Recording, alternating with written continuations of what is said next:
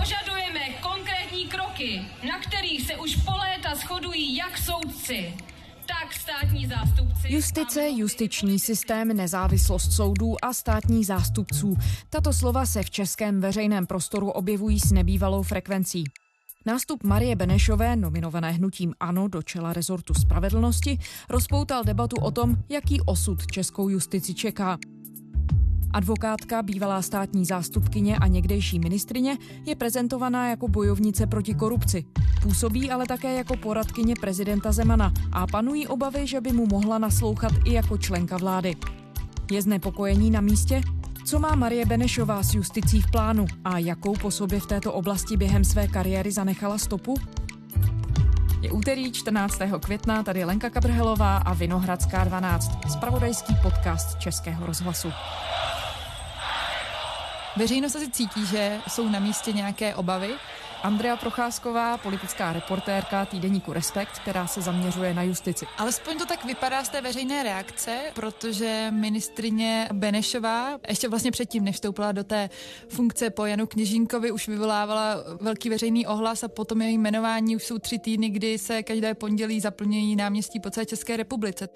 Já si myslím, že to je díky té celé konstelaci, té situaci, do které vlastně Marie Benešová vešla. Myslím si, že kdyby to nebylo po té, co Jan Kněžínek podal demisi za dosud vlastně úplně nedobře vysvětlených okolností, kdy vlastně v té demisi bylo zmíněno jen, že už nechce dále čelit mediálnímu tlaku o svém konci a i když chtěl končit až v létě, tak se teda rozhodl, že skončí nyní. Premiér Andrej Babiš tomu nedodal vlastně nic víc. Takže to zbudilo už určité spekulace, proč zrovna odchází, protože zároveň pár dní předtím bylo ukončeno vyšetřování kauzy Čapí hnízdo, tedy možného 50 milionového podvodu premiéra Andreje Babiše a Nyní se čeká na, na to, co udělá státní zástupce Jaroslav Šaroch, jestli podá obžalobu na premiéra a další nebo ne a v tu dobu vstupuje na scénu Marie Benešová, o které se už nějakou dobu vlastně mluví veřejně a všichni si říkají tak jako, jak to dopadne, je to nějaká jenom spekulace. Premiér i Marie Benešová to důrazně odmítají, Jan Kněžínek o ničem neví, nikdo v justici nic neví a najednou vlastně její jméno den předtím se objeví a na hradě už ten den je na schůzce, kdy se s prezidentem domluví o tom, co budou dál dělat v justici. Takže asi už jenom ten její vstup a ta okolnost toho trestního stíhání premiéra Andreje Babiše zbuzují sami nějaké obavy o to, proč zrovna Marie Benešová má nastoupit po Janu Kněžínkovi. Vláda má tři nové ministry. Prezident jmenoval na Pražském hradě ministriní spravedlnosti Marii Benešovou, rezort průmyslu a obchodu povede nově Karel Havlíček a ministrem dopravy je Vladimír Kremlík. Všichni jsou ve vládě jako nestraníci za hnutí ano. Kremlíka prezident vyzval, aby se zaměřil na zrychlení výstavby dálnic. Na ministrině spravedlnosti zase apeloval, aby řešila pomalá soudní řízení. Například tak, že odvolá soudce kvůli nečinnosti. Marie Benešová v minulosti zastávala řadu funkcí, v justici byla dokonce nejvyšší nejvyšší státní zástupkyní, byla ministriní spravedlnosti v letech 2013 až 2014. Před dvěma lety ale ohlásila odchod z politiky. Víme vlastně, proč ona sama se vrací? Co jí k tomu přimělo? Těžko říct, já myslím, že je takový velký úkol teď novinářů zjistit, co si Marie Benešová myslí, proč vlastně zrovna teď vstoupila, protože my, když jsme jí měsíc předtím, než byla oznámena ta demise Jana Kněžínka, my v respektu, ale myslím, že i další novináři volali, tak to důrazně odmítala. Ale ona vlastně úplně tak neodešla, protože zůstala v poradním orgánu Miloše Zemana, pořád se vyjadřovala k věcem v justiční vlastně oblasti, komentovala kroky nejvyššího státního zástupce Pavla Zemana, ale vlastně i vrchní žalobkyně Lenky Bradáčový. Takže těžko říct, si úplně odešla. Ona akorát vlastně byla v advokaci, kde čím se asi živila, ale zároveň se tak nějak jako pořád držela okolo té politiky, justice a tak. Co všechno z hlediska justice za Marí Benešovou hmm. zůstalo po dobu hmm. její kariéry? Zanechala po sobě výraznou stopu? Já myslím, že Marie Benešová měla asi nejlepší šanci, jak bojovat proti té korupci, protože to je ten důvod, proč Andrej Babiš říkal, že bude na ten rezort spravedlnosti. Paní Benešová byla velká bojovnice proti korupci a je. Kdo ji jmenoval do funkcí? Když tady rozkradli všechno v 90. letech, tak ona přišla do funkce v roce 1999. Ale nejsem si jistá tou sílou přesvědčivosti těch výsledků za ní, protože ona, jak jste říkala, byla sedm let, pokud se nepletu, nejvyšší státní zástupkyní od roku 99 do roku 2005-6. Poté byla v roce 2013 v Rusnokové vládě šéfkou spravedlnosti. A když jsem se tak koukala zpětně, co na tom nejvyšším státní zastupitelství udělala, tak vlastně tam byla jenom taková jediná velká systémová změna, o kterou se pokusila. A šlo o to, že ona chtěla zavést speciální odbory na vyšetřování hospodářské kriminality, tím se vlastně inspirovala v Polsku, kde byla na jeden návštěva, ona s tím pak přišla, dokonce to i realizovala.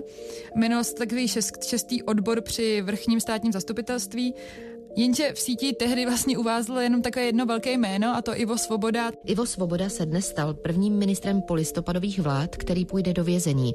Poslal ho tam spolu s jeho spolupracovnicí Barborou Snobkovou vrchní soud v Praze a to na pět let. Případ souvisí s krachem mělnické továrny Liberta. Podle soudu spáchali oba trestný čin podvodu a zvýhodňování věřitele. Jenže z velkých men to vlastně bylo ve skutečnosti úplně všechno.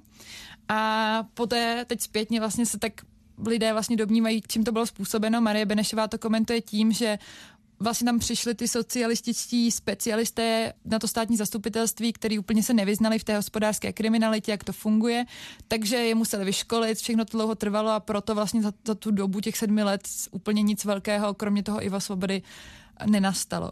A pak jsou ale komentáře vlastně justičních odborníků a i těch sledovatelů, který říkají, že to bylo spíš tím, že ona úplně nebyla vynalézavá, a že nepostupovala systémově, spíše intuitivně a vlastně si na začátku hodně dost lidí naštvala, protože ona už v roce 99 nastoupila velmi verbálně ostře. Občanská demokratická strana kritizovala také nejvyšší státní zástupkyni Marii Benešovou, která v nedávném rozhovoru označila některé starosty a primátory za gubernátory propojené s podnikatelským prostředím. To je a to nejen proti regionálním politikům, které nazývala jako gubernátory, ale i proti vlastně celé té politické scéně.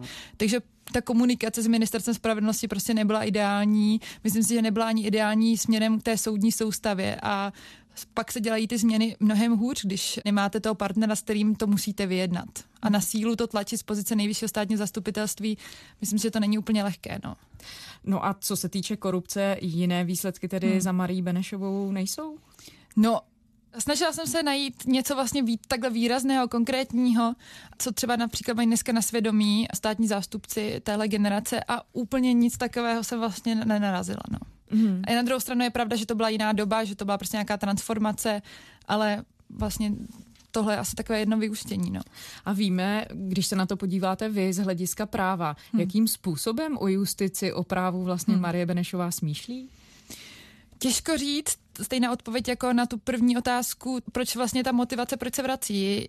Marie Benešová je velmi komunikativní člověk, ale myslím si, že říká spoustu věcí z různých soudků a jako je těžké vidět v tom nějakou vlastně jednu linku.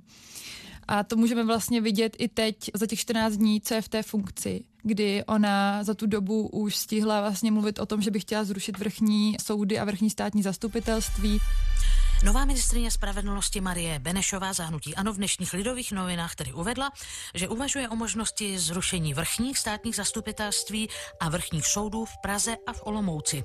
Justiční systém by se zjednodušil ze čtyřstupňového na třístupňový. Benešová chce počkat na analýzu práce obou vrchních státních zastupitelství i názor odborníků a bude respektovat ten většinový názor. V případě změn by část pravomocí přišla na krajské žalobce a soudce, kteří jsou podle ministrině dostatečně erudovaní, aby převzali i případy závažné hospodářské a finanční kriminality. Pokud by taková změna prošla, nynější vrchní žalobci v Praze Lenka Bradáčová a v Olomouci Ivo Ištván by našli jiné uplatnění v nejvyšších justičních funkcích. Mluvila také o tom, že by chtěla omezit ten mandát státních zástupců, takže by těm šéfům státních zástupců dala vlastně časově omezené období a tak dále. Mluvila o tom, že by chtěla propustit hodné vězně a podobně. A nevidím v tom úplně nějakou velkou jednotící linku. Takže pod tím se vlastně nedá najít nějaká jedna konzistentní myšlenka, kterým hmm. směrem by justici chtěla hnát. Očividně vlastně bojuje za nějaké zúžení a směřuje i tím právě směrem k tomu státnímu zastupitelství a na nějak, nějaké reformě, o které se tady už vedou debaty od Otakara Motejla. No a je ta reforma hmm. vnímaná, nebo to, co Marie Benešová navrhuje, je to vnímáno jako pozitivní věc? Hmm. Nebo naopak je to vnímáno hmm. jako, že je to věc, kterou je možné zneužít, pokud by tedy měl někdo zájem skrze Marie Benešovou hmm. tlačit na to, aby justice nebyla tak nezávislá? Veřejností je to rozhodně vnímáno jako něco negativního a jak už jsem zmínila, je to kvůli tomu, že ona nastoupila na ten post ministrně spravedlnosti v době, kdy je trestně stíhaný premiér Andrej Babiš. Zároveň prezidentovi poradci tam mají také své kauzy, můžeme zmínit kancléřovu kauzu lesní zpráva Lány takže oni si, ačkoliv Andrej Babiš se jí snaží prezentovat jako bojovníci proti korupci a klientelismu, tak veřejnost si díky té době toho nástupu do ní spíše promítá jako někoho, kdo tu nezávislost justice má potlačovat. Víme přesně, kde jsou v zákonech slabá místa, které může nová ministrině spravedlnosti zneužít, aby vyvíjela politický nátlak na justici a očivně se do ní i promítají to, že ona je prodlouženou rukou Andreje Babiše a Miloše Zemana a má jim vyřešit nějaký problém, nebo má jim aspoň usnadnit nějakou koexistenci s těma problémama. Otázkou je, jestli to tak je, protože ona vlastně nic konkrétního zatím reálně vlastně neudělala, kromě toho, že jmenovala předsedu krajského soudu v Ostravě, což byl takový formální krok po Janu Kněžínkovi. A víme, jak blízko si je Marie Benešová s dotyčnými politiky? S Milošem Zemanem je to očividně už dlouhodobější přátelský vztah, který začal v době jeho vlastně prezidentských ambicí a Poté v roce 2013 se stal součástí jeho poradního orgánu, ve kterém je velmi omezené množství lidí, velmi úzká skupina lidí. A to asi svědčí o tom, že Miloš Zemaný velmi naslouchá, do jaké míry ona naslouchá jemu, to je těžko říct. Zatím nic konkrétního, kdyby přímo vlastně pomáhala nějakým směrem v některých problémech prezentuje úplně ne, kromě té analýzy, která teda tak trochu jako existuje a neexistuje o tom, jestli je možné si objednat trestné stíhání v Česku nebo ne. Nestrácí se jen maso, nějak ze světa zmizel i materiál z pera nové ministrině spravedlnosti Benešové, na který se odvolávali prezident Zeman i premiér Babiš jako na analýzu ukazující, že si u nás prý lze objednat trestní stíhání. On tedy ten materiál nezmizel úplně, Benešová ho má, ale odmítá dát ho z ruky, protože prý byl vypracován pro prezidenta a je tedy třeba obrátit se na hrad. Analýza to nebyla, byla to klasická oponentní zpráva k tématům, která se projednávají v Lánech. A zmínila jsem tam pár jevů, které považuji za závažné a jsou novom a to je trestní stíhání na objednávku, a takovéto trestní stíhání tu máme v podobě kauzy Bereta, to nemůžete popřít někdo. Tam bylo vyrobeno uměle e, usnesení o zahájení trestního stíhání.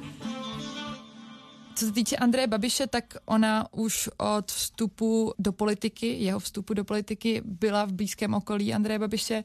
On se s ním v některých otázkách radil, asi si i sedli jako charakterově ale nevím, jestli to platí pořád dnes, protože pro něj to rozhodně není komfortní situace, když se kvůli nově jmenovaný ministrní, která vlastně zatím nepodnikla žádný reálný krok, demonstruje tři týdny v kuse ještě před evropskými volbami.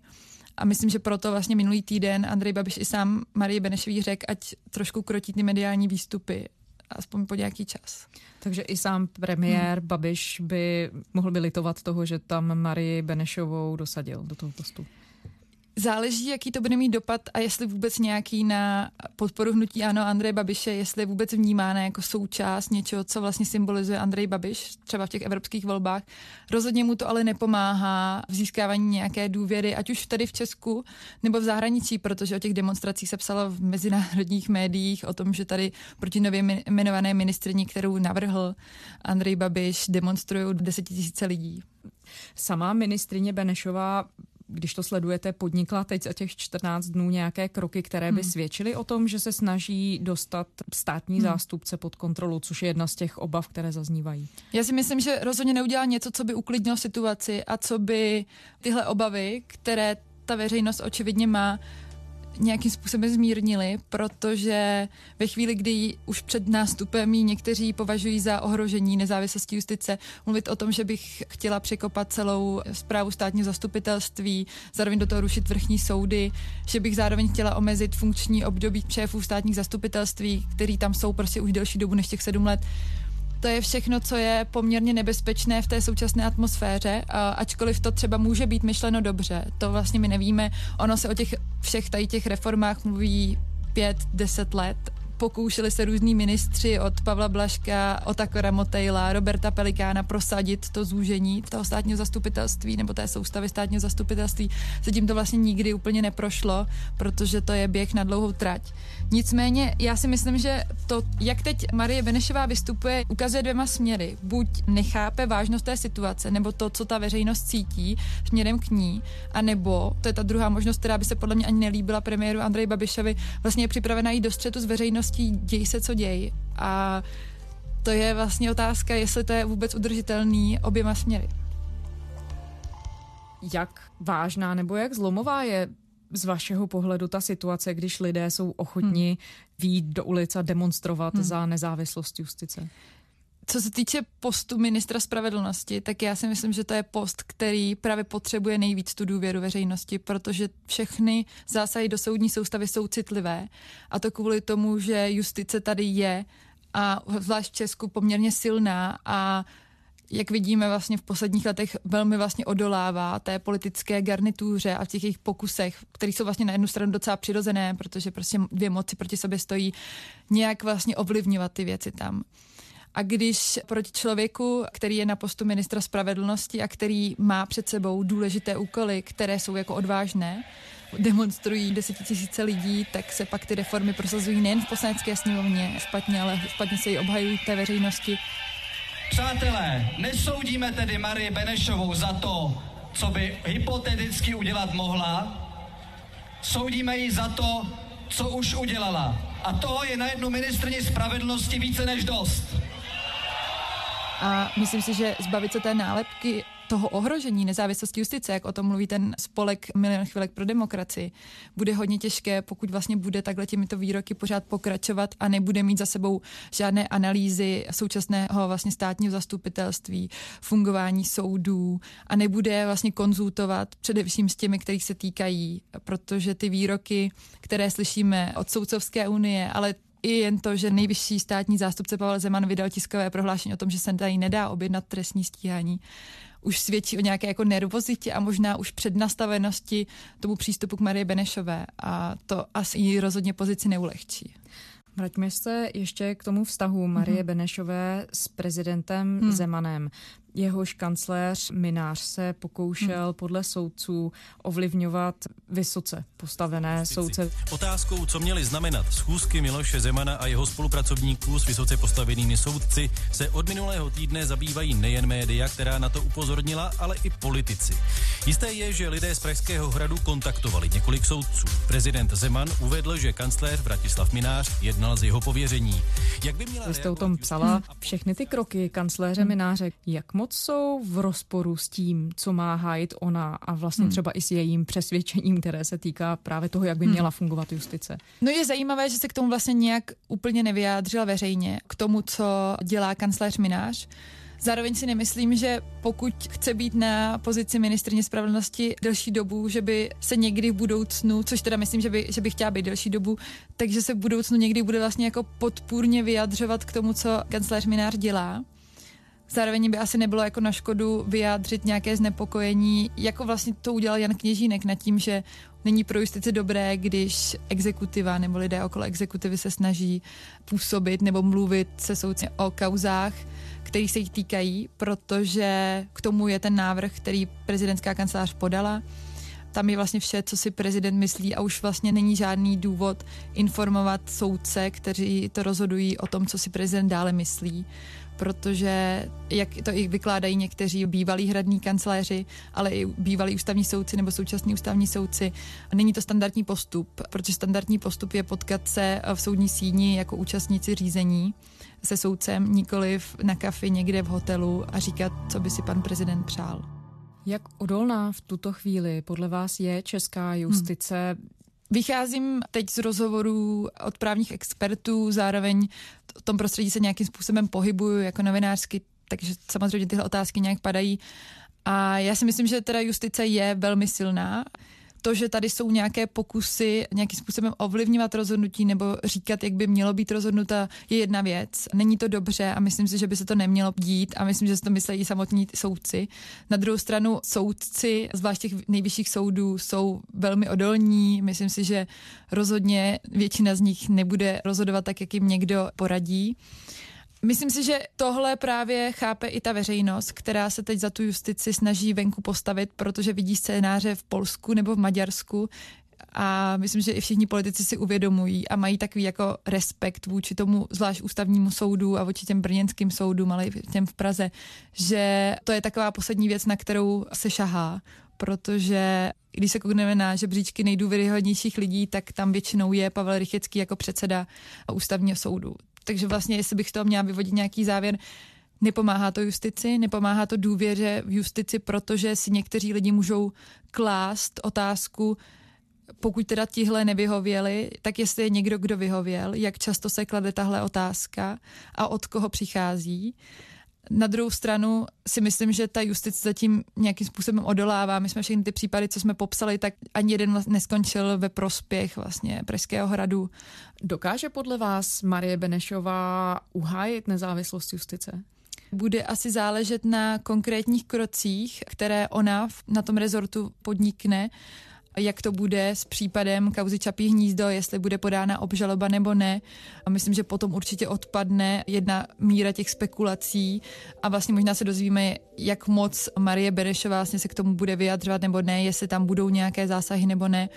Zároveň taky asi bude důležité, jak se postaví k té reformě soustavy státních zastupitelství a jak bude komunikovat s justicí, protože třeba například Jan Kněžínek, ačkoliv nebyl úplně nejvýraznější ministr, jak mu bylo právě z řad hnutí ANO vyčítáno, tak ta komunikace byla asi nejlepší za posledních několik let. A jestli Marie Benešová chce uchránit nezávislost justice, tak si myslím, že by rozhodně měla vlastně komunikovat s lidmi, kterých se to týká. Andrá Procházková, politická reportérka týdeníku Respekt. Děkujeme. Děkuji za pozvání. Z Vinohradské 12 je to pro dnešek vše. Pište nám na adresu vinohradská12 zavináč rozhlas.cz a samozřejmě nás můžete sledovat kdykoliv a kdekoliv na jakýchkoliv zařízeních ve všech podcastových aplikacích a na adrese iRozhlas.cz. Zítra naslyšenou.